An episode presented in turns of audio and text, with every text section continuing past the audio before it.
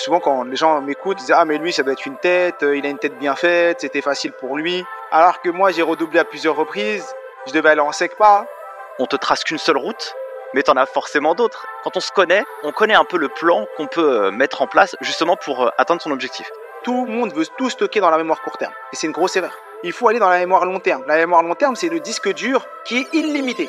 Plus tu mets de choses, plus il peut en contenir. Avant de démarrer l'épisode, grosse info pour ceux qui passent ou qui veulent passer le DCG, diplôme de comptabilité et gestion. On vient de lancer aux éditions Duno un livre qui s'appelle Mon DCG validé, le premier guide pour vous aider à valider votre diplôme, que vous soyez en initiale, en alternance ou en candidat libre. On a mis à l'intérieur de ce bouquin plus de 10 ans d'expérience, plus de 100 heures de formation à se former avec les meilleurs spécialistes en technique d'apprentissage, mémorisation. On vous donne le mode d'emploi valider votre diplôme. Allez directement en barre d'infos de cet épisode et si vous êtes un cabinet d'expertise comptable, offrez ce bouquin à vos collaborateurs juniors pour les aider à valider leur diplôme et de vivre une carrière professionnelle dans l'industrie de la compta et gestion la plus épanouie possible. Place à l'épisode. Salut la team Les Geeks des Chiffres, j'espère que vous avez la pêche. Aujourd'hui, nouvelle masterclass avec un invité qui s'appelle Mohamed Boclet. Mohamed, c'est un spécialiste de euh, l'apprentissage. Il a sorti un livre euh, que j'ai lu et que je recommande aussi vivement qui s'appelle Connaissance illimitée. Son euh, parcours, bah, je vais vous laisser l'écouter. Il est entrepreneur et l'objectif de cet épisode, bah, c'est de savoir comment on développe une culture de l'apprentissage pour devenir des machines de guerre, parce que j'aime bien dire ça. Et puis avoir un petit focus sur les chiffres pour donner un peu d'engouement à tous nos auditeurs qui nous écoutent sur le podcast. Salut Mohamed, comment vas-tu? Salut Nicolas, bah ça va très bien. Déjà merci pour l'invitation, ça fait plaisir d'être ici. Ça fait pas mal de temps qu'on voulait se caler ce podcast, on a enfin pu le faire et je suis honoré d'être ici et de pouvoir parler avec des experts comptables que je côtoie parce que euh, j'ai fait il y a pas très longtemps euh, une conférence dans un réseau d'experts comptables euh, devant 150 experts comptables. Je vais pas donner le réseau parce que je sais pas si vous êtes concurrent ou je connais pas. Donc, tu dis tout ce que tu veux. Moi, je suis indépendant. Il y a pas de problème. Ah, tu fais ce que tu veux. C'est le CEG. Ok. J'étais parti. J'avais fait une conférence pour eux devant 150 experts comptables. Ils font une réunion tous les ans. Et en plus de ça, là, ils me recontactent. C'est pas le CEG, mais un autre organisme d'experts comptables. Et dans en, en novembre, je vais à Madrid. Ils ont encore une rencontre avec encore euh, une centaine d'experts comptables. Et je vais encore aller faire une conférence. Et là, je vais les former sur une journée, plein de petits groupes à la carte mentale. Donc, euh, je commence à connaître le monde des experts comptables. En plus, hey, j'adore. Je le savais pas, ça, tu vois. Mais en tout cas, CEG, moi, je connais bien. Et en plus, ils ont un podcast euh, qui est animé par Marine, que j'aime beaucoup. Et donc, je, je, bah, je, passe dans son podcast qui, sort pro, qui sortira en octobre, un truc comme ça. Ah, trop ouf. Il sortira en octobre. Ah, trop ouf. Bon, écoute, tu passeras avant chez nous. Euh, ok, top. Alors, Mohamed, pour ceux qui ne te connaissent pas, euh, est-ce que tu peux rapidement te présenter euh, pour savoir d'où tu viens et comment tu es arrivé finalement à l'apprentissage? Alors, on va faire la version longue parce que si tu le fais la version courte, personne personne va comprendre. Donc, moi, aujourd'hui, moi, je suis formateur en technique d'apprentissage. Donc, j'apprends à apprendre. Donc, j'apprends ce qu'on nous a pas appris à l'école. Donc, comment apprendre à se concentrer, à mémoriser, à lire plus rapidement, à structurer ses idées, à prendre des notes parce que l'école nous enseigne donc les maths, la physique, plein de plein de matières. Par exemple, dans quand tu veux devenir expert comptable, quand tu fais le DCG, le DSCG, euh, tu vas avoir des, des, matières de, de compta, de fiscalité, de droit et tout. Mais ce qu'on nous apprend pas, c'est comment la méthodologie. OK, moi j'ai un cours de compta, OK, j'ai un cours de droit, OK, j'ai un cours de telle ou telle chose. Je dois l'apprendre par cœur, mais quelle est la méthodologie par laquelle je dois passer pour apprendre ça? Sachant que euh, vous avez énormément de choses à apprendre, beaucoup orienté chiffres, beaucoup orienté logique, mais quel est le processus que je vais utiliser pour faire ça?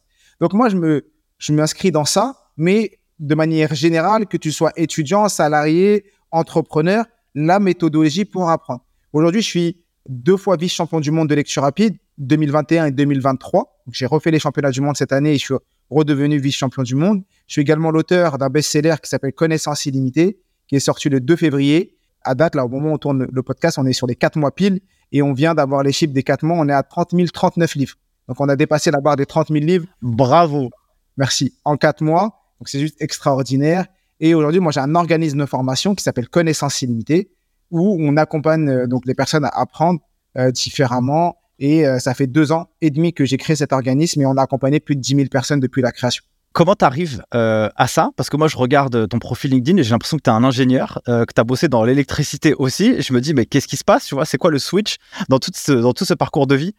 Alors moi, quand j'étais jeune, j'avais des... parce que souvent quand les gens m'écoutent, ils disent ah mais lui ça doit être une tête, euh, il a une tête bien faite, c'était facile pour lui, il en est arrivé là. En plus, il a fait une école d'ingénieur, il a fait quand même une bonne école. J'ai fait l'ENSAM Paris, qui fait partie quand même des top 10 des écoles d'ingénieurs Paris en France. Donc ils se disent c'est bon, c'est une tête, c'est normal, c'est pour ça qu'il en est là. Alors que moi, j'ai redoublé à plusieurs reprises. Je devais aller en SECPA euh, quand j'étais en primaire. Quand, tu, quand on te met en classe de perfectionnement en primaire, c'est que tu pars de loin. Et des fois, on attend le collège quand même pour faire des trucs comme ça. Moi, euh, euh, ceux deux, mon père, il a été convoqué, Monsieur Boclé, euh, vous devez aller en SECPA, votre fils, il a trop de difficultés. Et c'est à ce moment-là qu'on détecte ma dyslexie et ma dysorthographie. Donc, on va dire, un combat se commence à, à se mettre, je commence à, à aller chez l'orthophoniste les mercredis, les samedis, je commence à aller à, travailler plus que les autres. Et donc, j'obtiens quand même mon bac. Et moi, je fais un bac scientifique parce que je suis plus, pour moi, comme je suis nul en langue, je suis nul en français. Donc, je mets toute mon énergie sur les sciences. Donc, je suis très bon en maths, très bon en physique. Et donc, c'est pas que je fais un bac S. Mais une fois que j'ai eu mon bac, je savais pas quoi faire de ma vie. Attends, euh, je me permets juste de te couper, euh, Mohamed, parce que en fait, euh, comment tu le vis toi à ce moment-là où tu découvres que entre guillemets, il y a quelque chose qui est pas normal par rapport à tes camarades Tu le sens comment? Tu as l'impression que tu as des difficultés, que t'es pas comme les autres, tu as une revanche. C'est un peu quoi ton, ton état d'esprit? Tu sais quand on est jeune comme ça? Bah, au début, as, tu subis. C'est-à-dire, tu subis. Ouais, pendant longtemps, je me suis cru bête. En vrai, c'est une des, le, une des raisons de connaissance illimitée, c'est de permettre à chacune des personnes de ne plus jamais se sentir bête. Et souvent, dans notre quotidien, on a cette petite phrase de je me sens bête. Je me sens bête, j'ai peur, voilà, je me sens bête. Et donc, moi, je l'ai longtemps vécu. Quand j'étais étudiant, quand j'étais jeune, je me suis longtemps senti bête et je compensais ça par le fait d'être discret, le fait de peu parler et de travailler plus que tout le monde. Donc, moi, quand j'ai passé mon bac, je passais euh, toutes mes soirées, tous mes week-ends à la bibliothèque. Alors qu'il y a plein d'étudiants et toute l'année. C'est pas uniquement. Donc, alors que plein d'étudiants, quand ils passent le bac, c'est une formalité. Et j'ai eu le bac avec euh, 10 et demi. J'ai pas eu le bac avec euh, mention bien, très bien et autres. Donc, moi, j'ai beaucoup compensé mes difficultés par le travail. Donc, c'était mon mode de fonctionnement. Mais le truc, c'est que quand tu as un bac, n'importe quel bac, tu sais, tu peux rien faire en vrai dans la vie professionnelle. J'arrive dans le monde du travail, j'ai le bac, je sais pas quoi faire de ma vie, je vais dans les, dans les intérims, je sais même pas si euh, elles existent encore, mais euh, j'en entends beaucoup moins parler, mais c'était Manpower. J'arrive, la seule chose qu'ils me proposent, j'habitais à Saint-Ouen, moi j'ai grandi à Saint-Ouen dans le 93 jusqu'à mes 30 ans. La seule chose qu'ils me proposaient, c'est euh, DHL la nuit, tri postal la journée, et c'est ce que j'ai fait. Donc pendant un an, j'ai porté des cartons toute la nuit, euh, de 2h à, à 4h du matin, parce que c'était le seul créneau que personne voulait prendre, donc ils te le donnent à toi qui a 19 ans et qui, euh, qui cherche du travail parce que tu n'as pas envie de rester au quartier, tu n'as pas envie de faire comme les autres du quartier qui deal ou euh, qui font plein de choses que toi, tu n'as pas envie de faire. Donc, tu dis, bah, faut que j'aille travailler. Et euh, quand tu dis, je vais travailler, ben, on ne te donne pas le truc incroyable. Le meilleur truc que j'ai eu, c'était de faire des cartons pour des téléphones. Tu vois, et là, je me suis dit, faut reprendre les études. C'est plus possible, reprends les études. Et là, je fais un DUT. Et là, je travaille comme un ouf et je finis major de promotion. Donc, parce que je travaillais, euh, je me dis plus jamais la rue. quand je dis plus jamais, plus jamais le quartier, plus jamais euh, les cartons. Donc, je travaille, euh, euh, je fais un DUT et comme je finis ma genre de promotion, ça m'ouvre les portes pour faire des concours pour les écoles d'ingé. Et là, je rentre dans une école d'ingé. Et toujours le même schéma, gros bosseur, focus sur les sciences, très mauvais en langue, très mauvais dans. Euh, j'ai galéré pour avoir le TOEIC. C'était jamais autant galéré de ma vie pour avoir un truc que le TOEIC pour moi, c'est une aberration d'avoir l'histoire du TOEIC. Franchement, euh, ça sert à rien parce qu'en plus, euh, dans tout ce que j'ai fait, l'anglais, je l'ai pas utilisé. Mais bon, euh, surtout que ce test, il, évalue, c'est vraiment, euh, il évalue pas forcément ta capacité à comprendre et parler. Mais bon, ça, c'est un autre sujet. Donc, j'ai mon diplôme d'ingé. Je travaille, comme tu as dit, en tant qu'ingénieur dans le domaine de l'énergie. Et à 29 ans, je décide de partir de Paris pour m'installer à Montpellier et quand je m'installe à Montpellier, après plusieurs mois sur Montpellier, ma femme tombe sur un atelier de lecture rapide. Et c'est elle qui m'inscrit à cet atelier. Et c'est elle qui me dit, Mohamed, un jour, je rentre du travail, dans la routine métro, boulot, dodo. Euh, on a notre premier garçon et elle me dit, je vois, un gars qui fait des ateliers. Franchement, ça doit être super cool. Vas-y, tu vas apprendre des choses. Réflexe de d'ingénieurs, de gars du quartier, de personnes qui n'étaient pas du tout dans les dans la littérature, c'était non. J'irai pas. Je vais pas aller là-bas, c'est pas fait pour moi. Qu'est-ce que je vais faire là-bas? Entre guillemets, elle me met un petit coup de pied aux fesses. J'y vais et là, je tombe amoureux de, de, ces connaissances. Et surtout, je découvre qu'il y a des choses que tout le monde devrait connaître, que tout le monde devrait avoir. C'est c'est une boîte à outils et qu'on devrait enseigner dès l'enfance, mais que très peu de personnes connaissent. Et que beaucoup de personnes se pensent bêtes, beaucoup de personnes se pensent pas intelligentes, beaucoup de personnes se ferment des portes, s'empêchent d'avancer, ce à cause du fait qu'ils pensent ne pas avoir une tête bien faite, alors que s'ils avaient les outils, ils pourraient le faire. Franchement, c'est incroyable ce que tu racontes. Et là, je suis obligé de. J'aime pas trop le faire, mais je suis obligé de parler de moi. Euh, en 2019, j'ai aussi ce déclic ou cette, euh, ou cette chose où j'ai jamais lu de livre de ma life et j'aime pas ça. Et je tombe sur une formation en ligne et je découvre la lecture rapide. Et, franchement, j'incite vraiment les, les, les, auditeurs du podcast. D'ailleurs, c'est pour ça que je voulais t'avoir parce que je suis sensibilisé à cet euh, aspect de la de, de, l'éducation et de l'acquisition des connaissances. La lecture rapide, en fait, ça t'ouvre un champ des possibles qui est juste incroyable. Mais incroyable. Donc ça m'étonne pas ce que tu me dis. Et là, tu, là, tu commences un peu à, germer dans ta tête et tu dis, OK, euh, cet outil, il est incroyable pour moi. J'arrive à en faire des choses. Et, et, c'est, est-ce que c'est là, à ce moment-là, où tu te dis, bah, j'ai envie de le déployer au plus grand nombre? En vrai, ce qui se passe, c'est que d'abord, euh, moi, je l'utilise dans mon quotidien en tant que salarié. Euh, j'arrive à faire en 4 heures ce que je faisais en 8 heures. C'est-à-dire que dans mes journées de travail, tu arrives au bureau à, à 9 heures et que normalement tu finis à 19h30 ou 19h, bah moi à 13h j'avais fini toute ma tout ce que je devais faire et qu'après je faisais du présentéisme. Ça veut dire quoi? C'est que aujourd'hui dans le monde du travail et encore plus à Paris, euh, mais moi, même dans le sud, c'était euh, tu peux pas te permettre de partir tôt parce que euh, les gens ils vont dire tu as pris ton après-midi. Et donc à la fin carrément je commençais à 9h, je finissais à 19h, à 17h et je partais à 17h et j'en faisais plus que tout le monde. Et jusqu'à mon patron, il m'a dit il me dit ouais, on est content de ton taf, tu travailles bien et tout, mais on a l'impression que tu en as un peu sous le sous la pédale. Tu pourrais en faire plus. Je dis mais comment tu veux que j'en fasse plus? J'en fais déjà plus que les autres et tu me donnes même des missions transverses. Tu me donnes des, des trucs en plus. Et voilà, tu commences à tomber sur la jalousie, des collègues qui euh, parce que j'avais des outils qui me permettaient de finir plus tôt et d'en faire plus. Et quand tu utilises ça et que tu sais l'utiliser, tu es super productif. Et il y a eu la période de, du Covid, du confinement, tu es à la maison, tu te poses plein de questions. J'avais commencé à créer une, association en parallèle parce que je m'étais dit qu'il fallait pas que je garde ça pour moi. Je commence à l'enseigner, mais gratuitement, euh, à Montpellier, à Paris, un peu partout. Je deviens triple champion de France de carte mentale, de mind mapping. Et là, fin 2020, après le premier confinement, le deuxième confinement, je me dis c'est bon, euh, j'ai plus envie de, j'ai plus envie de repartir au bureau. J'ai plus, même si je travaille, tu vois, mais j'ai plus envie de, de ça. J'ai envie de de partager ce savoir au maximum. Ça veut dire que j'enchaînais trois choses. Ma vie de papa, ma vie de salarié et ma vie associative. Mais à un moment, je peux pas faire les trois. Donc, je décide. Je me dis, cette vie associative que j'adore, quand je me réveille le matin, euh, je kiffe, je, ne sens pas le temps passer, eh ben, j'ai envie de tester ça. J'ai envie de me lancer. Et donc, cette association, je la, je la, je la transforme, je la ferme mais j'en fais une, entreprise. Et euh, à mon patron, je dis, bah là, euh, j'arrête, euh, j'ai envie de, de, me lancer. Et je pars le 1er janvier 2021 en créa d'entreprise. Et je me lance directement, je fais une SASU. Les gens me disaient, mettez, toi en auto-entreprise, c'est le début, tu sais jamais. Même mon expert comptable qu'on m'avait conseillé, il m'avait dit au début, fais ça. Je dis non, non, non. Moi, direct, tu me mets en SASU. Ton plafond là des 30 000 euros euh, ou tes 35 000, après tu passeras à 62. Laisse-moi tranquille. Ça, c'est pas fait pour moi. Nous, on a une vision, on veut aider les gens, il y a plein de gens à aider. C'est parti, on y va.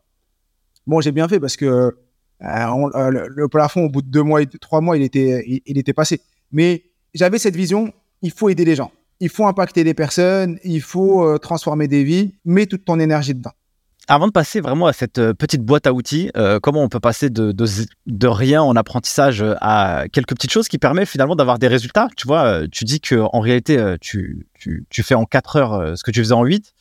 Euh, ça t'a appris des choses, ça t'a permis d'être plus productif, etc. J'aimerais savoir qu'est-ce qui qu'est-ce qui t'amène dans l'écriture du livre?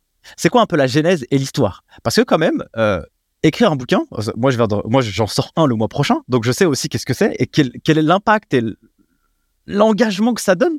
Comment on fait en quatre mois pour en vendre 30 000 et, c'est quoi? Raconte-moi un peu toutes les étapes qui t'ont permis d'arriver jusque-là. Bon, il y, a deux sujets. Il y a le sujet amont, qu'est-ce qui m'a poussé à écrire le livre, et euh, comment j'en fais J'en fais 30 000 en quatre mois. Exactement. Le premier sujet, c'est que euh, moi, je suis papa, j'ai deux enfants, et en, juillet 2021, ouais, c'était ça, non, ouais, 2021, je suis au Maroc avec euh, ma femme et, et mes enfants. Et là, je suis posé, je regarde mes enfants euh, jouer et je me dis, euh, qu'est-ce que je leur laisse comme héritage? Quel est l'héritage que je vais leur laisser euh, après mon passage? Et surtout, quel est l'héritage que je laisse sur Terre par rapport à ces techniques? Parce qu'aujourd'hui, je suis formateur, ouais, je forme, oui, j'ai des formations en ligne, oui, j'interviens en entreprise, oui, ça fonctionne bien. Mais si demain je devais partir, c'est-à-dire je pars avec tout ça. la plateforme, elle est fermée, il n'y a plus personne pour la payer. Alors qu'un livre, ça reste toute ta vie. Tu as des livres qui ont 50 ans, 100 ans, tu les lis encore. On parle de certains livres qui, des années 30. Et je me suis dit, faut que pour mes enfants et même pour tout le monde, je laisse, euh, j'écrive ce que j'ai appris et que j'en laisse un héritage. Donc d'abord, et c'est à ce moment que j'ai eu cette vision et je me suis dit, il faut que j'écrive un livre. Donc je me mets à l'écriture du livre, je le fais. Et au début, je voulais le lancer en auto-édition. Donc je m'étais dit, euh, dans mon coin et surtout j'avais écouté les croyances limitantes de certaines personnes. Et ça c'est un, des enseignements que j'ai envie de partager avec toutes les personnes qui écoutent. N'écoutez jamais les croyances limitantes des autres. Ça veut dire quoi? Je m'étais renseigné on m'avait dit oui j'ai parlé avec plein plein, pas de personnes. Il m'a dit non mais Mohamed cherche même pas. Essaye même pas d'aller avec les maisons d'édition. Fais ça tout seul dans ton coin. Ils ont pas le temps. Ils ont plein de livres. Ils reçoivent des manuscrits tous les jours. En plus t'es mal payé. Ils s'occupent pas de toi. C'est que des, des trucs qui viennent te, te tuer. Et je me suis dit, ah ouais, vas-y, je vais y aller tout seul. Après, c'est peut-être c'est bienveillant. Euh, peut-être que eux, c'est ce qu'ils ont vécu. Mais leur vérité n'est pas forcément ma vérité. Et donc, ce qui s'est passé, c'est que je me suis dit, fais-le tout seul. Donc, c'est ce que j'ai fait. J'ai écrit mon livre. On arrive en avril 2022. Donc, j'avais une idée en juillet. En avril, le livre est fini. Il est prêt à être lancé. Je fais le point marketing avec mes équipes. On veut le lancer, faire un truc beau. Et là, je reçois un mail de Robert Laffont, du moins d'une personne de chez Robert Laffont, dans ma boîte mail comme ça. Bonjour Monsieur Boclet, on a vu un peu ce que vous faisiez sur les réseaux. Est-ce qu'un projet de livre vous intéresserait? Et donc là, je rentre en contact avec eux. Je te fais la version courte parce que sinon euh, le podcast il durera 4 heures. J'accède, euh, on discute, je leur dis oui, euh, moi aussi j'ai un projet de livre, je leur propose mon script, ils le regardent, ils kiffent, ils me disent ok, on va le retravailler un peu ensemble parce que ce que vous avez proposé, nous, voilà, quand tu es dans une maison d'édition, tu dans toutes les librairies de France en temps normal, tu es mis en avant, donc tu touches des personnes qui te connaissent pas. Alors que moi, mon livre, touchait, c'était un livre que je voulais faire en auto-édition sur Amazon, qui touchait plus ma communauté. Donc, je le retravaille et euh, le temps de le retravailler, de le mettre en forme et tout. C'est pour ça qu'on le sort que en 2023 et en, février. Même s'il était prêt bien avant, tu vois, eux, ils ont euh, tout leur système et tout ça. Donc, on l'a sorti en février. Donc, c'est comme ça que j'en suis arrivé à, à, écrire ce livre et et donc l'idée est arrivée en juillet 2021, il sort en février 2023, quasiment presque un an, plus d'un an, an, et demi, sachant que j'avais bien avancé. Et là, pour te dire comment j'ai fait 30 000 livres en 4 mois, je sais pas te répondre. Parce que même moi, j'y crois pas. Même moi, dans le monde de la... Tu sais que 80% des livres, 80% des livres ne dépassent pas la barre des 6 000 livres. C'est-à-dire qu'une maison d'édition, déjà, moi, quand j'avais fait le point avec eux, ils m'avaient dit si en un an on fait 6 000, on est content. Et que euh, la moyenne, euh, tu sais, dans le monde de l'entrepreneuriat, les gars, les gens ils disent ouais, le SMIC des entrepreneurs c'est 10 000 euros. Et euh, même si c'est faux, hein, c'est un mythe. Et eh ben, ce SMIC des, auteurs, c'est de 3 4 000. Si tu, fais 3 000 livres vendus, 4 000 livres vendus, t'es es bien. T'es bien. La maison d'édition et dans ses frais, elle, retombe sur ce que tu euh, sur toi, sur ce que tu as avancé. Si tu fais 6000, c'est une réussite. Si tu dépasses les 6000, tu tombes dans les best-sellers et euh, c'est incroyable. Nous, le livre, il est sorti le 2 février. En deux semaines, on avait fait 10 000 livres. En une semaine, à un moment, une semaine, j'avais fait 3500 ventes. En une semaine. Incroyable. Ouais, même moi, j'y crois pas. Tu donnes des chiffres comme ça parce que vous êtes dans un, dans un podcast de chiffres, donc je te donne des chiffres. Même moi, j'y crois pas. Et pour moi, si je devais euh, conscientiser et mettre des mots sur cette réussite, c'est l'alchimie de plusieurs choses.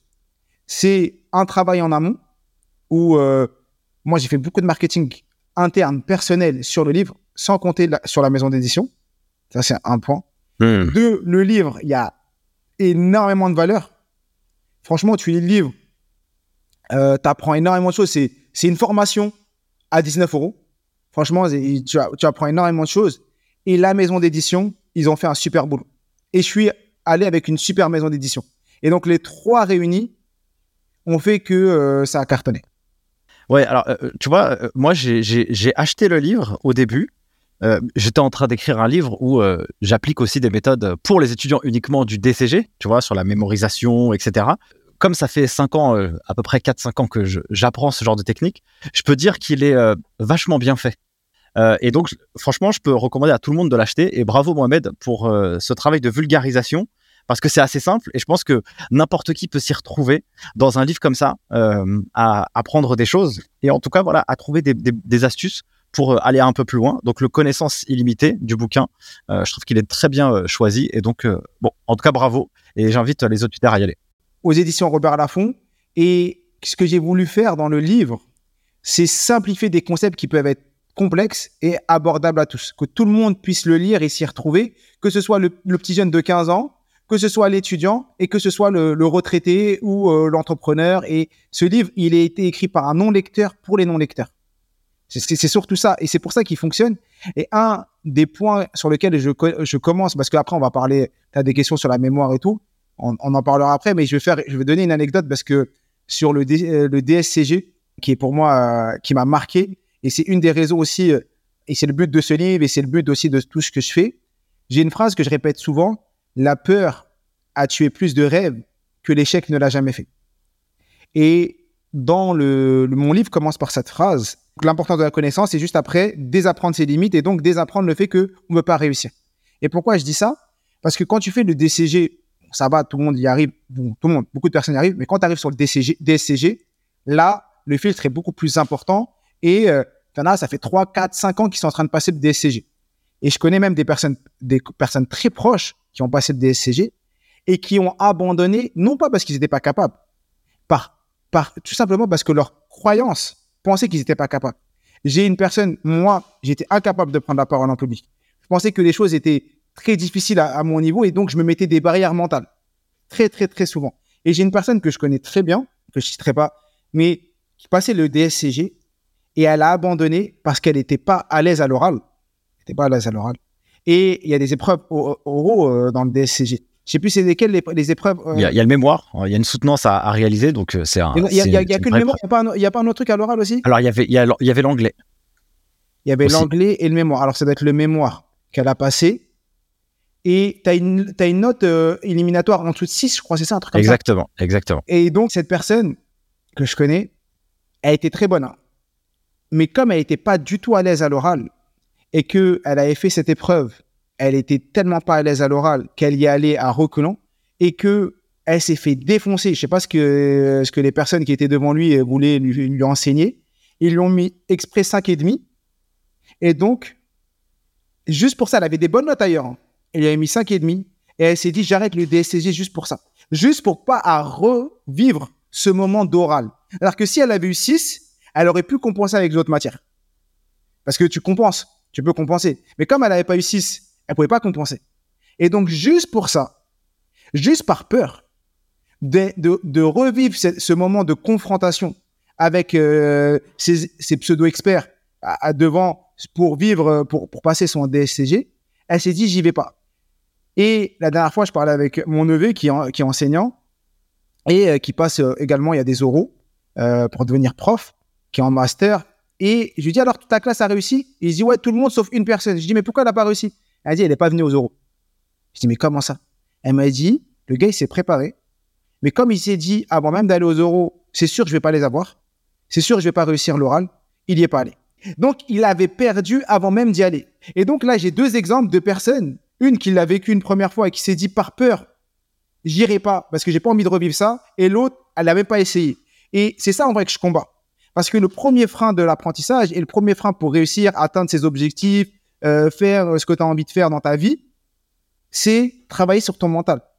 Parce que la personne, par exemple, qui passait le DSCG, elle a des bêtes de notes ailleurs. Et en vrai, elle a, elle a arrêté ce rêve qui était de devenir euh, euh, comptable, expert comptable, après peut-être continuer pour devenir expert comptable, je veux dire.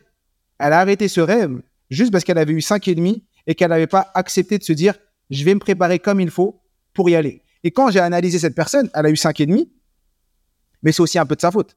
Parce que toute l'année, quand elle avait des tests, tu sais, tu as des, examens blancs où on t'entraîne à, venir. Euh, elle y allait pas. C'est comme elle avait peur de parler à l'oral. Même les entraînements, elle n'y est pas allée. Donc, in fine, tu vas pas aux entraînements, tu crois que t'es pas bon à l'oral. En vrai, tu rentres dans une, dans une boucle autodestructrice qui fait qu'à la fin, tu ne vis que exactement ce que tu as cru que ça allait réaliser. Et donc, si l'année d'après, elle s'était réellement préparée, qu'elle avait été à tous, les, à tous les examens blancs, elle aurait mis son focus dessus, c'est sûr qu'elle a plus de 6. C'est sûr. Mais elle a cru à cette vision que c'était impossible pour elle. Et donc, elle a baissé les bras et elle a lâché ça. Aujourd'hui, la personne, je la connaît très bien, elle, fait autre chose, elle kiffe ce qu'elle fait. Mais à ce moment de sa vie, ça a été un moment difficile. Parce qu'elle avait fait cinq ans d'études, tombée à l'eau, juste parce qu'elle avait peur de prendre la parole en public.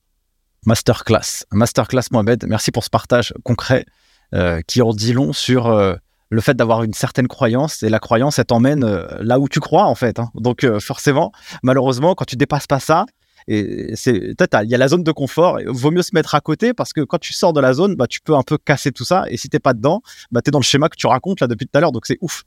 Et, exemple, je sais qu'il y a beaucoup d'étudiants qui, qui, je pense, qui écoutent ça. Tu peux être stratégique. Tu peux, moi, je dis ça. Moi, je, je, connais pas très bien, mais tu as le DSCG. Tu peux le passer en plusieurs années. Tu as des matières.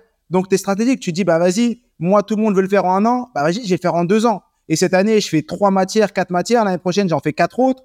Euh, je me concentre, je sais mes, faiblesses, je sais mes forces. Et c'est ça qui est important. C'est de savoir connaître ses forces, connaître ses faiblesses et travailler. La personne, donc je te donne l'exemple, a été très bonne dans d'autres matières, elle a eu des 15 dans certaines matières, mais c'est ce 5,5 qui a tout tué. Ouais, ouais. Et c'est vraiment dommage. Et, c'est pour ça que parmi vous, j'en suis sûr que certains euh, sont peut-être à leur deuxième année du DCG euh, ou la troisième année, c'est-à-dire qui Parce qu'il y en a qui commencent à travailler en tant que juriste, en se disant je fais un boulot et en même temps je le vais, mais après tu rentres dans ta vie active, c'est dans un coin de ta tête, tu mets pas beaucoup d'énergie, après tu y vas mais à reculons. Et après en vrai ton, rêve, ton rêve ou ton objectif qui était atteignable tombe à l'eau parce que tu rentres dans la vie de tous les jours. Alors que si tu avais un objectif bien clair, que tu, tu, te mettais une bonne organisation, que tu travailles tous les jours sur ça, tu te mettais, euh, je sais pas, une demi-heure tous les jours, une heure tous les jours, c'est sûr qu'à la fin, tu peux atteindre ton objectif. Mais si tu t'y prends le dernier jour, en disant ah, je suis à la bourre, il reste une semaine, j'ai l'examen, forcément. Euh, ouais, le, résultat, il est là.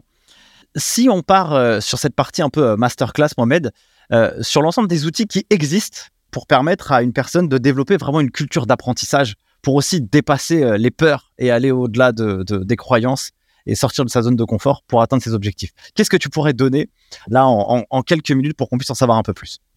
Bah Déjà, la première chose, avant même d'aller sur les méthodes, c'est apprendre à se connaître. Et on a ce qu'on appelle les intelligences multiples. J'ai un chapitre dans le livre que j'aborde sur les intelligences multiples. Et aujourd'hui, surtout euh, quand tu rentres dans cet aspect euh, scientifique des SCG, où tu as beaucoup d'aspects euh, logiques, mathématiques, ce qui se passe, c'est qu'on met dans le système éducatif deux intelligences en avant. L'intelligence verbo-linguistique et l'intelligence logico-mathématique. Tu es bon en, en, en sciences, en maths, en logique, ou tu es bon en langue, et c'est ces deux choses-là qui sont le plus mis en avant. Et alors qu'il y a neuf types d'intelligence. Il y a l'intelligence visio-spatiale, musico-rythmique, interpersonnelle, intrapersonnelle. Euh, on a l'intelligence existentielle. Euh, il y a aussi l'intelligence naturaliste. Donc, il y a neuf types d'intelligence. Et même euh, l'intelligence kinesthésique. Donc, il y, en a, il y en a neuf. Et pourquoi je dis que le plus important dans un premier temps, c'est apprendre à se connaître, c'est connaître ces intelligences et les utiliser comme une force. Et ça veut dire se dire, bah, moi, j'ai une intelligence kinesthésique. Moi, j'ai une intelligence visio-spatiale. Moi, j'ai une intelligence interpersonnelle. Donc, je vais utiliser ces intelligences comme outil au service de mon objectif. On dit tous les chemins mènent à Rome. Donc, il y en a qui vont aller à Rome en passant par une route, d'autres vont passer par d'autres routes. Mais le problème, c'est que le système éducatif, ou ce qu'on nous a appris, c'est tout le monde doit partir à Rome en passant par la même autoroute.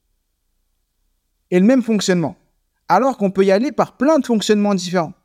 Exemple, une personne qui veut apprendre l'anglais, tu peux apprendre l'anglais en utilisant l'intelligence verbo-linguistique, donc en répétant les mots plusieurs fois euh, à l'oral ou en les écrivant, comme on nous a appris, répéter, répéter les mots. OK, mais tu peux apprendre l'anglais en utilisant l'intelligence visio-spatiale, en spatialisant, en mettant, en mettant des images sur chaque mot, en mettant des couleurs sur ce que tu as envie d'apprendre, en mettant les mots, c'est-à-dire en, en, mettant les informations sur un tableau ou euh, à les accrocher sur ton mur pendant que tu es en train de les apprendre. Tu peux l'apprendre en, utilisant l'intelligence kinesthésique. Ça veut dire quoi? Tu vas faire des mouvements. Tu vas bouger quand tu vas apprendre. Tu vas même aller, exemple, tu veux apprendre le vocabulaire de la cuisine, tu vas aller dans ta cuisine, tu vas prendre le verre, tu vas toucher les choses que tu es en train d'apprendre. Tu peux apprendre ça en utilisant l'intelligence interpersonnelle. Donc, ça veut dire, l'interpersonnel, c'est la relation à l'autre. Donc, tu peux l'apprendre en allant au contact des autres, euh, interagir avec les personnes, peut-être faire un voyage à l'étranger. Et donc, tu peux également utiliser d'autres intelligences. Et aujourd'hui, les chiffres, on pense que c'est que l'intelligence, le logico-mathématique, alors que c'est faux. Tu peux apprendre des chiffres, des, des choses en utilisant d'autres types d'intelligence. Et donc, la première chose que je dirais à chacune des personnes qui nous écoutent, découvre tes intelligences et utilise au service de ton objectif qui est d'avoir le DSCG ou d'être un super expert comptable ou euh, d'être un super comptable, parce que tu as des experts comptables, tu as des comptables. Utilise-les au service de tes personnes. La dernière fois, j'ai une personne qui est expert comptable hein, qui me dit J'ai un problème, c'est que je connais bien les dossiers de mes clients, mais j'arrive jamais à me rappeler de leur prénom. Donc l'autre, euh, c'est le, c'est boulanger. L'autre, c'est nanani. Mais j'ai pas le prénom. J'arrive pas à me retenir les prénoms et tout. Je dis, OK. Et donc là, je lui dis, bah, c'est pas, OK, il n'y a pas de souci. Comment on peut euh, utiliser ça? Effectivement, il a utilisé l'intelligence. Donc lui, il a plus une intelligence visuelle. Donc je lui dis, bah, utilise l'aspect visuel de ton client. Mets un ancrage entre son prénom et qui il est. on peut utiliser ça. Après, on va utiliser les techniques de mémorisation, comme l'imagination, l'association ces techniques-là pour venir ancrer le prénom au dossier. Parce que là, lui, c'était ça son problème. C'est il a plein de clients et il trouve que c'est dommage de pas retenir les, noms de, ses clients ou euh, certaines informations comme ça. Donc, pour venir à ta question, la première chose, apprendre à se connaître et utiliser ça comme une force dans son quotidien. Je rebondis juste là-dessus parce que euh, ce que tu dis, c'est, je pense que c'est extrêmement important. C'est que on, on parle du système éducatif, euh, on, tape aussi. Il y a beaucoup de personnes qui tapent sur l'école. Alors, il y a des avantages et des inconvénients dans l'école. Par contre, c'est vrai qu'il y a une chose, c'est que on te trace qu'une seule route. Et parfois, tu te dis, bah, je suis nul en maths, quoi. Et donc, comme tu es nul en maths, et eh bah, tu te le dis, et tu seras nul toute ta vie en maths, et donc jamais tu vas progresser. Et donc, tu crois et t'ancres dans ta tête que tu es nul en maths. Mais tu peut-être pas l'intelligence euh, logico-mathématique, mais tu en as forcément d'autres. Et donc, passer par d'autres chemins pour être bon en maths, et eh ben, ça permet aussi un peu de casser. Et, et ça, je trouve ça extrêmement pertinent parce que quand on se connaît, on sait, on, connaît un peu le plan qu'on peut euh, mettre en place justement pour euh, atteindre son objectif. Je reviens quand même sur un truc. Cette histoire d'intelligence, c'est pas forcément très commun pour les gens qui ne connaissent pas forcément, parce qu'on pourrait se dire, bah moi j'ai la mémoire visuelle, euh, auditive, euh, kinesthésique. C'est ça un peu dans l'image collective. Comment on arrive à identifier son type d'intelligence? Qu'est-ce qui nous guide vers ça? Là, ce que tu as donné comme euh, j'ai certains qui m'ont dit bah moi j'arrive mieux à retenir grâce à la vue, quand je vois, quand j'entends, quand je touche. Ça pour moi c'est c'est pas une ça c'est pas les intelligences, ça c'est les canaux de perception. Yes. On, est quand je dis des canaux de perception, c'est ce qui va te permettre de rentrer l'information dans ta mémoire. Hmm. Donc, tu vas utiliser les différents canaux qui sont le VACOG, visuel, auditif, kinesthésique, olfactif et gustatif. C'est les canaux de perception qui vont te faire rentrer l'information dans ta mémoire.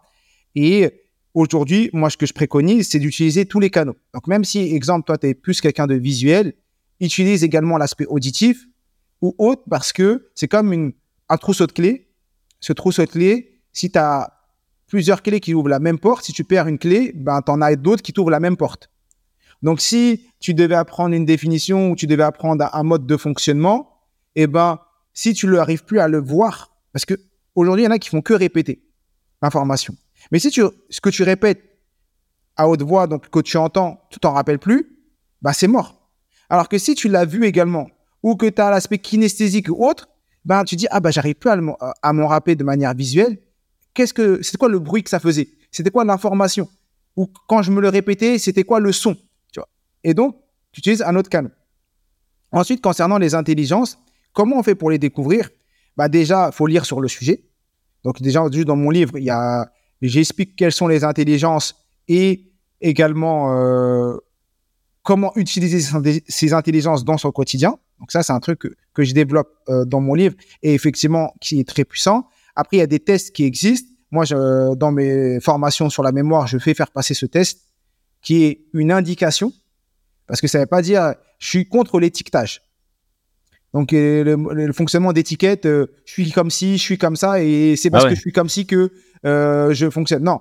Déjà, les intelligences se développent et ça veut dire que tu peux développer tes intelligences. Exemple, dans mon cas de figure, moi, je suis dyslexique, euh, dysorthographique, j'avais pas du tout une intelligence verbo-linguistique développée, pas du tout.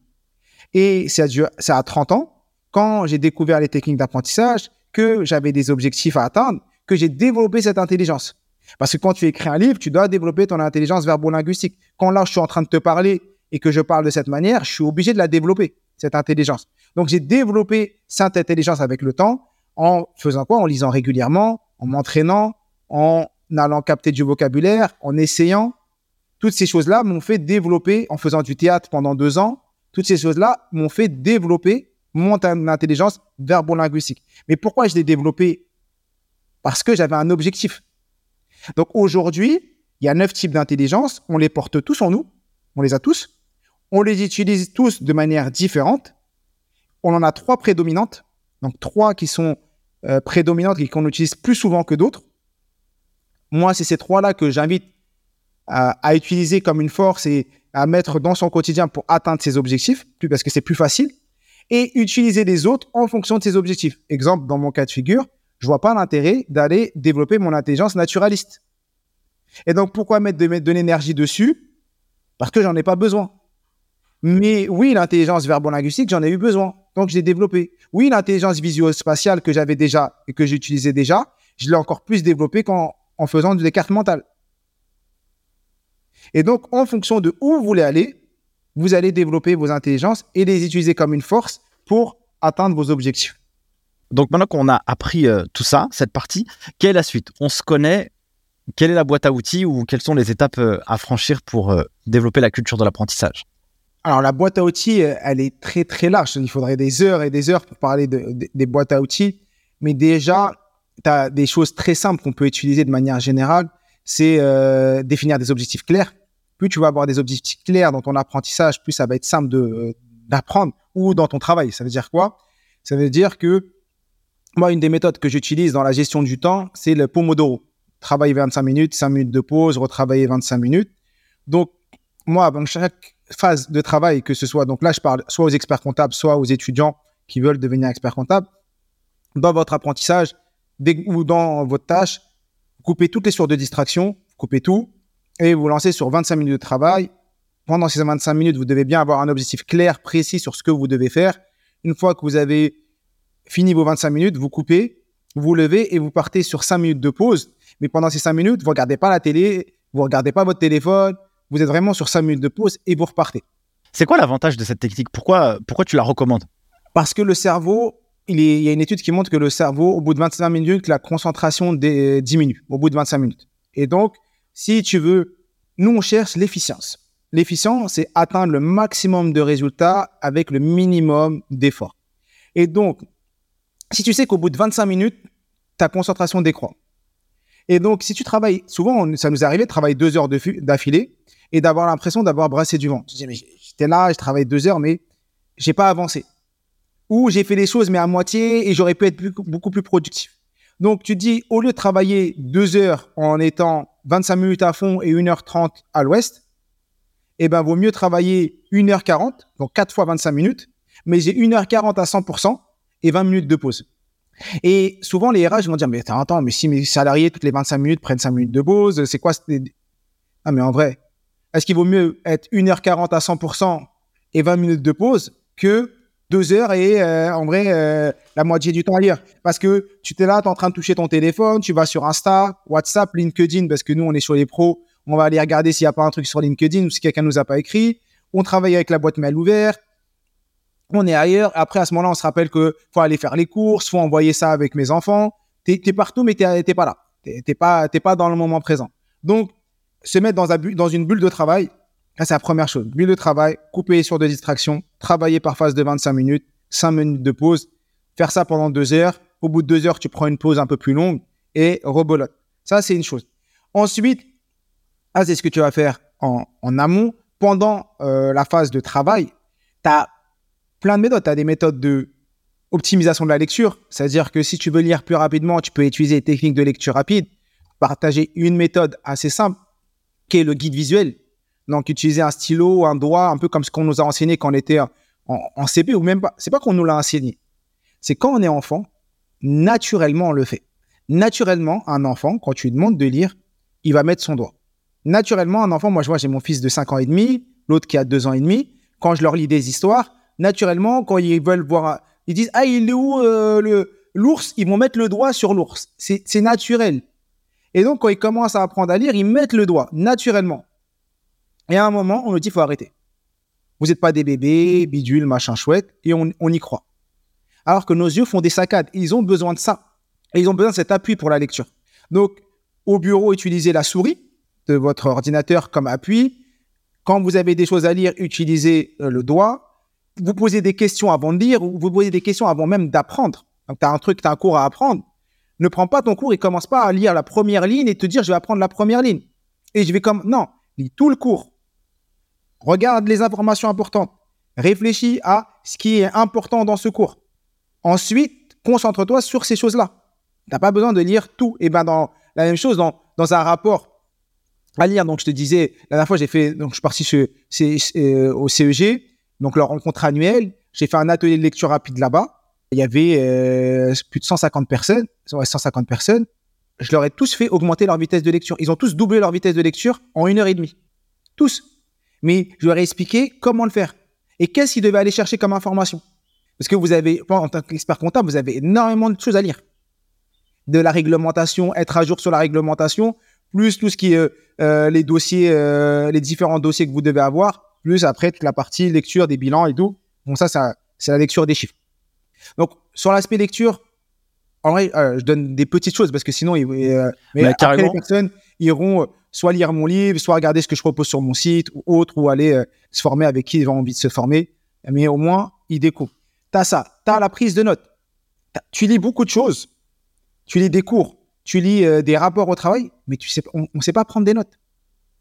Quand on regarde les fiches des étudiants ou même les, prises de notes des, professionnels, ils réécrivent tout ce qu'ils ont.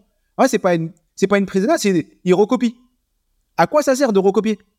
Et donc, nous, on va utiliser la carte mentale, le mind mapping, qui est une méthode de prise de notes qui associe des mots et des images, qui est là pour synthétiser l'information. Et en utilisant la carte mentale, ça va te permettre d'aller à l'essentiel, de mettre que des mots-clés. Quand tu mets que des mots-clés, ton cerveau résume l'information et synthétise l'information. Moi, impossible de prendre la parole en public. Je te le dis, le soutenance d'école d'ingé, je suis parti aux toilettes pour vomir avant.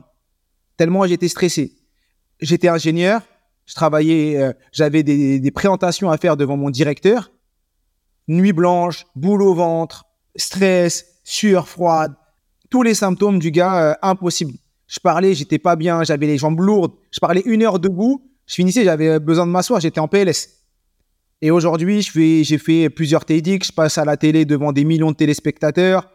Je suis assez à l'aise. Mais comment tu passes de l'un à l'autre? C'est l'entraînement, mais aussi aussi le fait d'avoir des méthodes de synthétisation, parce que maintenant j'ai réussi à structurer mes idées. Et donc c'est beaucoup plus simple. Vous, comme tu disais, t'as des, ils ont des oraux, les étudiants, le mémoire. Je te promets, tu fais ton mémoire. Après, tu synthétises en carte mentale. Tu mets des couleurs, des images. C'est beaucoup plus facile après de prendre la parole devant, euh, devant le, lors de la soutenance, devant le jury. Donc ça, c'est la carte mentale. Et un des derniers outils qu'on va utiliser, c'est les outils de mémorisation. Parce qu'on a plein de choses à mémoriser. Mais on a trop l'impression que on a la mémoire court terme. Et tout le monde veut tout stocker dans la mémoire court terme. Et c'est une grosse erreur. Il faut aller dans la mémoire long terme. La mémoire long terme, c'est le disque dur qui est illimité. Plus tu mets de choses, plus il peut en contenir. Mais beaucoup de personnes pensent que tu vas mettre un truc dans ton disque dur ou tu vas le mettre une fois et c'est bon, il est dedans à vie. C'est une grosse erreur. On a la répétition espacée. Tu dois répéter l'information. Tu dois la voir et la re-revoir. Parce que si tu la revois pas, ton cerveau, de manière naturelle, il va l'effacer. Il y a des choses que tu arrives à garder. Tu dis, mais non, mais ça, j'ai pas eu besoin de le revoir. Et je l'ai gardé. C'est faux. En vrai, tu l'as revu, mais tu l'as revu de manière inconsciente. Tu t'appelles Nicolas. Je te vois, je te revois dans une semaine, je te rappelle, je te redonne ton prénom. Ou, bah, à force de le répéter, même de manière inconsciente, ou de l'entendre, ou de voir des posts Instagram ou, des posts LinkedIn où je vois ton nom parler, passer, ben en vrai, je fais la répétition de manière inconsciente. Mais si je te vois une fois et que on ne se voit pas pendant deux ans, je vais pas me rappeler de ton prénom. Peut-être que toi, tu vas du mien parce que tu m'auras vu, ou autre. Mais c'est parce qu'en vrai, de manière inconsciente, tu te seras rappelé de mon prénom. Et c'est ça. Il faut aussi euh, accepter de se dire, moi, c'est pas que j'ai pas une, une mauvaise mémoire. C'est juste que c'est normal, c'est naturel. Et c'est aussi, beaucoup de personnes stockent dans la mémoire court terme en faisant que de la répétition, répétition, répétition, répétition. Non. Tu répètes, oui, à des moments stratégiques et également avec les bonnes méthodes pour faire passer l'information dans la mémoire long terme. Et la mémoire long terme, c'est la mémoire sémantique, épisodique et procédurale. Donc, c'est notre bibliothèque interne, la mémoire sémantique. Épisodique, c'est la mémoire des épisodes, des émotions. Et procédurale, c'est la mémoire des événements. Et donc, nous, on va se créer des événements fictifs. On va intégrer des émotions et on va utiliser notre bibliothèque interne pour retenir. Et c'est tout ça qui fait qu'on arrive à garder l'information. C'est extrêmement clair, euh, Mohamed. Euh, je, garde ma petite frustration pour éventuellement un, épisode 2 dans quelques mois, parce qu'on va devoir euh, clôturer cet épisode. J'ai encore deux, trois questions à te poser, et franchement, c'était hyper intéressant. Je vous invite vraiment à pousser tout ça, tout ce qui vient d'être dit. La lecture rapide, c'est incroyable. La carte mentale, c'est incroyable. Les objectifs, c'est incroyable. en tout cas, moi, j'ai mis ça en place durant des années. Franchement, laisse tomber comment la croissance personnelle, elle est forte. Donc, toi, tu es entrepreneur quand même. Tu as une boîte tu as euh, formé euh, plein de gens. Euh, quels sont les indicateurs de performance que tu analyses pour voir un peu le poumon de ton projet? C'est quoi ton, tableau de bord idéal? Bah, Un des éléments que j'analyse beaucoup, c'est la satisfaction client. Ça, c'est très, très, très important pour moi. Parce que si tu pas si des clients, un client qui a acheté une première fois et qui est satisfait, il va te recommander peut-être revenir sur d'autres produits. Donc ça, c'est un élément que, que j'évalue beaucoup. Donc euh, on a mis en place des formulaires avec des questions types qu'on envoie à différents moments du, process pour avoir évalué évaluer ces éléments euh, et ça c'est important. Après effectivement, nous les, indicateurs, bon, tu as, le nombre d'élèves qui rentrent dans l'école chaque mois, c'est important. Donc le chiffre d'affaires qui est associé au chiffre d'affaires, tu vois, parce que le nombre d'élèves est, associé à ça, qui est assez important. Moi, un des points que je regarde aussi, c'est euh, les dépenses, parce que forcément, tu as les entrées, tu des trucs euh, très simples, tu vois. J'évalue euh, combien j'ai rentré, combien j'ai sorti, et surtout, un des éléments, moi, en vrai, il y a, y a un moment, je parlais beaucoup avec des entrepreneurs, et c'est la course au chiffre d'affaires. Moi, je suis pas trop la course au chiffre d'affaires. Parce que, tu sais, tu as des personnes, ils disent, moi, j'ai fait 100 000 euros de chiffre d'affaires par mois. Je fais 100 000 euros. OK, quand tu creuses, il a fait 100 000, mais en termes de bénéfices, il a 5 000. Il reste plus rien. Tu dis, ah, tu as fait 100 000 euros de, CA, tu as 5 000 euros de bénéfices. Et ça, c'est 5 000 euros de bénéfices avant impôt euh, et, tout ce qui va avec, tu vois. C'est quoi? C'est où tu les as mis, tu vois? Et donc après, as, euh, moi, ce que j'évalue, c'est le coût d'acquisition. Le coût d'acquisition, c'est un élément très, très, très, très important parce que ça, ça, ça, ça joue sur la rentabilité et la viabilité de mon activité. Donc euh, ça, c'est un truc que j'évalue j'évalue mes, mes charges, mes charges fixes, mes charges variables. Que je regarde également. Également, moi, c'est un truc que je fais pas et que c'est euh, créer plein de charges pour pas payer d'impôts. Franchement, je crois que je suis un des entrepreneurs, euh, je suis un entrepreneur qui paye beaucoup d'impôts. Mais j'assume. Parce que, franchement, faire des charges juste pour faire des charges, pour pas payer d'impôts, en vrai, tu as sorti ton argent. Ouais, c'est pour euh, kiffer ta vie, faire des super restos, des hôtels 5 euh, étoiles ou euh, créer des chats. Ouais, mais euh, ou avoir une super belle voiture. Moi, c'est pas mon délire. Moi, je préfère payer des impôts et garder cet, argent pour investir. Bien sûr, je crée des charges pour investir sur le développement de mon activité. Ça, c'est différent. Bien sûr. Ça, c'est important. Donc oui, si je peux baisser mes impôts en créant des charges qui me permettent de développer mon activité, oui. Mais si j'ai pas de projet tout de suite ou idées qui me permettent de développer mon activité, je vais pas l'intérêt d'aller euh, euh, rentrer dans des réseaux, euh, dans des, dans des trucs qui vont juste me faire payer de l'argent, juste pour me dire ah bah je paye pas beaucoup d'impôts. C'est pas du tout mon mode de fonctionnement. Donc voilà les indicateurs. Si je sais pas si c'est parfait. Les indicateurs. Peut-être que toi, en tant qu'expert comptable, tu vas me dire, mais t'évalues pas ça, t'évalues pas ça, mais tu devrais évaluer ça. Non, non, non, j'aime bien, j'aime bien. En fait, ce que je retiens là-dedans et ce que j'aime beaucoup, c'est en mode, je m'en fous de créer des charges, quoi. Et c'est vrai qu'il y a des entrepreneurs qui sont à, l'optimisation des charges. Vas-y, mets ça, mets ça, mets ça. Mais en vrai, euh, c'est économiser 3 francs 6 sous. Euh, et, en tout cas, moi, je, suis aussi assez sensible à ce message parce que c'est un peu la, valeur que je porte également, tu vois. Ouais, parce que moi, dans mon cas de figure, euh, moi, je connais plein d'entrepreneurs et tu as des entrepreneurs différents. Après, à un moment, à partir du moment, en fonction de ce que tu fais en termes de chiffre d'affaires, qui vont euh, changer complètement dès que tu commences à faire un tout petit peu d'argent. Ils vont complètement changer de, style de vie, ce qui est peut-être euh, légitime ou pas, complètement changer de style de vie en créant énormément de charges sur leur boîte. Mais le truc, c'est qu'en faisant ça, eh ben, pour moi, déjà, l'argent n'est pas bien utilisé. Et également, moi, je suis un peu un bon père de famille qui pense au futur. Et je me dis, là, c'est l'été, mais demain, ça peut être l'hiver. Carrément. Et donc, quand ce sera l'hiver, eh ben, tu seras content d'avoir payé tes impôts et d'avoir laissé une partie dans ta boîte de trésor pour pouvoir euh, tenir l'hiver, plutôt qu'avoir tout dépensé et être à zéro à chaque fois, être à l'équilibre et se dire, bah, j'ai pas payé d'impôts, mais je suis à l'équilibre. Bah, c'est pas mon mode de fonctionnement. Euh, on arrive à la fin de cet épisode, mon cher Mohamed. Je vais te poser une question euh, très intéressante que quelqu'un m'a posée dans un podcast et que j'ai trouvé trop bien. Et la question, c'est la suivante. Euh, est-ce que tu aurais un conseil ou quelque chose que tu as vécu dans ta vie que tu as particulièrement transformé, particulièrement aidé, que tu pourrais partager aujourd'hui aux auditeurs du podcast Les Guides des Chiffres? Ah, il y en a tellement dans ma vie. il y en a tellement. En vrai, je vais, je vais partager un point parce que j'en ai parlé hier avec ma femme. Je crois que c'est la première fois que je le partage euh, ce point parce que j'en parlais avec ma femme. Et c'est un truc que j'ai vécu quand j'étais entrepreneur et je me suis dit plus jamais j'ai envie de vivre ça. Donc moi, je suis un organisme de formation. J'ai fait, j'avais fait ma demande de NDA, donc euh, d'immatriculation euh, pour être centre de formation. Et donc la première fois que je fais mon NDA, je l'ai fait tout seul, je l'envoie et je reçois un refus. Le truc, tout le monde a les NDA. Tu fais un dossier et faut pas avoir fait pas plus 20 pour faire le, un NDA je reçois un refus. Et je te promets, c'était euh, donc j'ai créé ma société en janvier, j'ai fait la demande en juin, en mai, en mai juin, je reçois le refus. Donc c'était dans les et franchement, je l'ai super mal vécu. J'avais l'impression que on fermait ma boîte. Tu sais, j'ai été franchement intérieurement, je l'ai mal, mais je sais même pas donner les mots que comment je l'ai mal vécu. J'étais, c'était comme un, un échec. J'arrivais pas à, je m'étais enfermé dans mon bureau, je me disais, mais c'est un truc de ouf, j'étais pas bien. Et cette sensation, je me suis dit, plus jamais j'ai envie de la ressentir.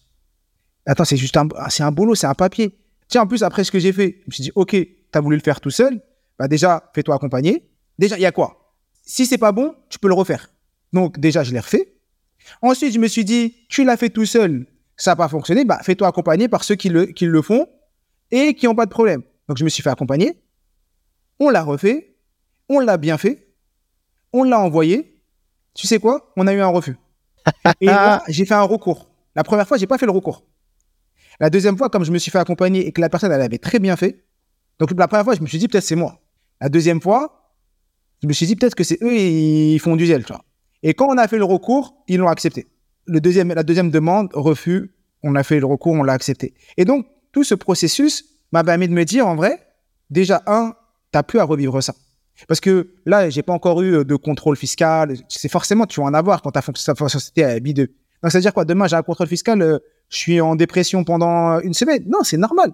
Et s'il y a des erreurs, eh ben, c'est parce que euh, je me suis mal, pris. Moi, je sais juste que je suis carré, que j'essaye de faire toutes les choses le plus clair possible, le plus carré possible. Je suis accompagné par un expert comptable et je l'ai pris parce qu'il est super carré, parce qu'il a le même fonctionnement que moi. Moi, j'ai fonctionnement ingénieur, carré, tout ça, et j'ai une vision très long terme et donc euh, faire des économies euh, euh, ou faire des trucs juste pour gagner 100 euros, 1000 euros, 2000 euros maintenant, c'est pas, c'est pas, mais c'est pas mon objectif si j'ai envie de rester dans le long terme. Donc, s'il doit y avoir, il va, y avoir, mais dans ma tête, je me dis maintenant, ouais, relativise.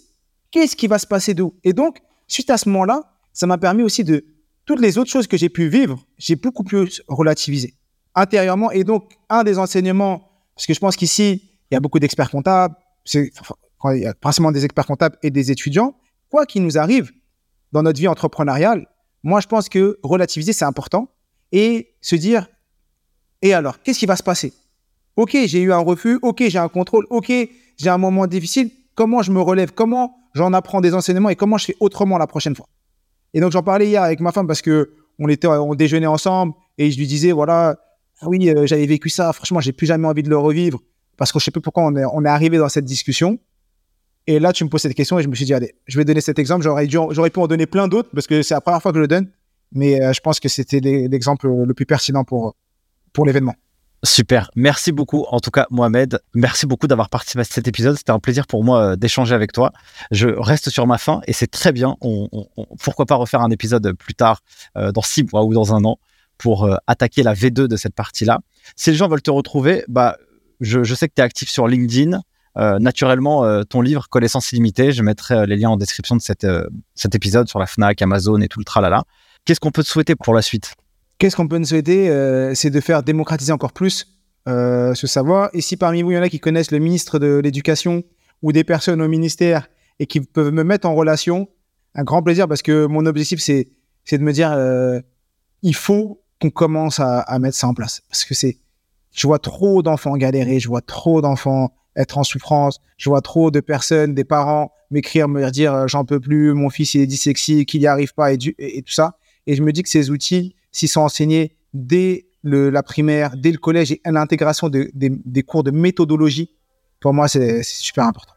Donc voilà, c'est ce qu'on pourrait me souhaiter. Merci beaucoup, Mohamed. Je te souhaite évidemment encore plus de réussite. Merci pour ton temps. Mes chers amis du podcast Ligue des merci d'avoir suivi cet épisode jusqu'à maintenant. Si ça vous a fait kiffer, eh bien faites-le moi savoir pour augmenter ma dopamine avec des petits likes, euh, des euh, notations 5 étoiles sur différentes plateformes. Sur ce, je vous souhaite le meilleur et je vous dis à la semaine prochaine pour un nouvel épisode. Ciao Merci d'avoir suivi cet épisode jusqu'à maintenant. Si vous êtes arrivé ici, n'hésitez pas à mettre un gros 5 étoiles pour soutenir le taf. Et si vous souhaitez aller encore plus loin avec les geeks des chiffres, deux manières de le faire. La plateforme en ligne Les Geeks des Chiffres où vous pouvez préparer le DCG et le DSCG à distance ou si vous êtes étudiant en DCG ou aspirant à le devenir, vous avez un guide qui a été écrit aux éditions Duno qui vous montre la marche la plus rapide pour valider votre diplôme et avoir un mindset, un état d'esprit d'apprentissage extrêmement vertueux. Et si vous êtes en cabinet, eh bien n'hésitez pas à l'offrir à vos collaborateurs juniors pour les aider à valider leur diplôme et les encourager dans cette démarche. Sur ce, merci à vous et à la semaine prochaine.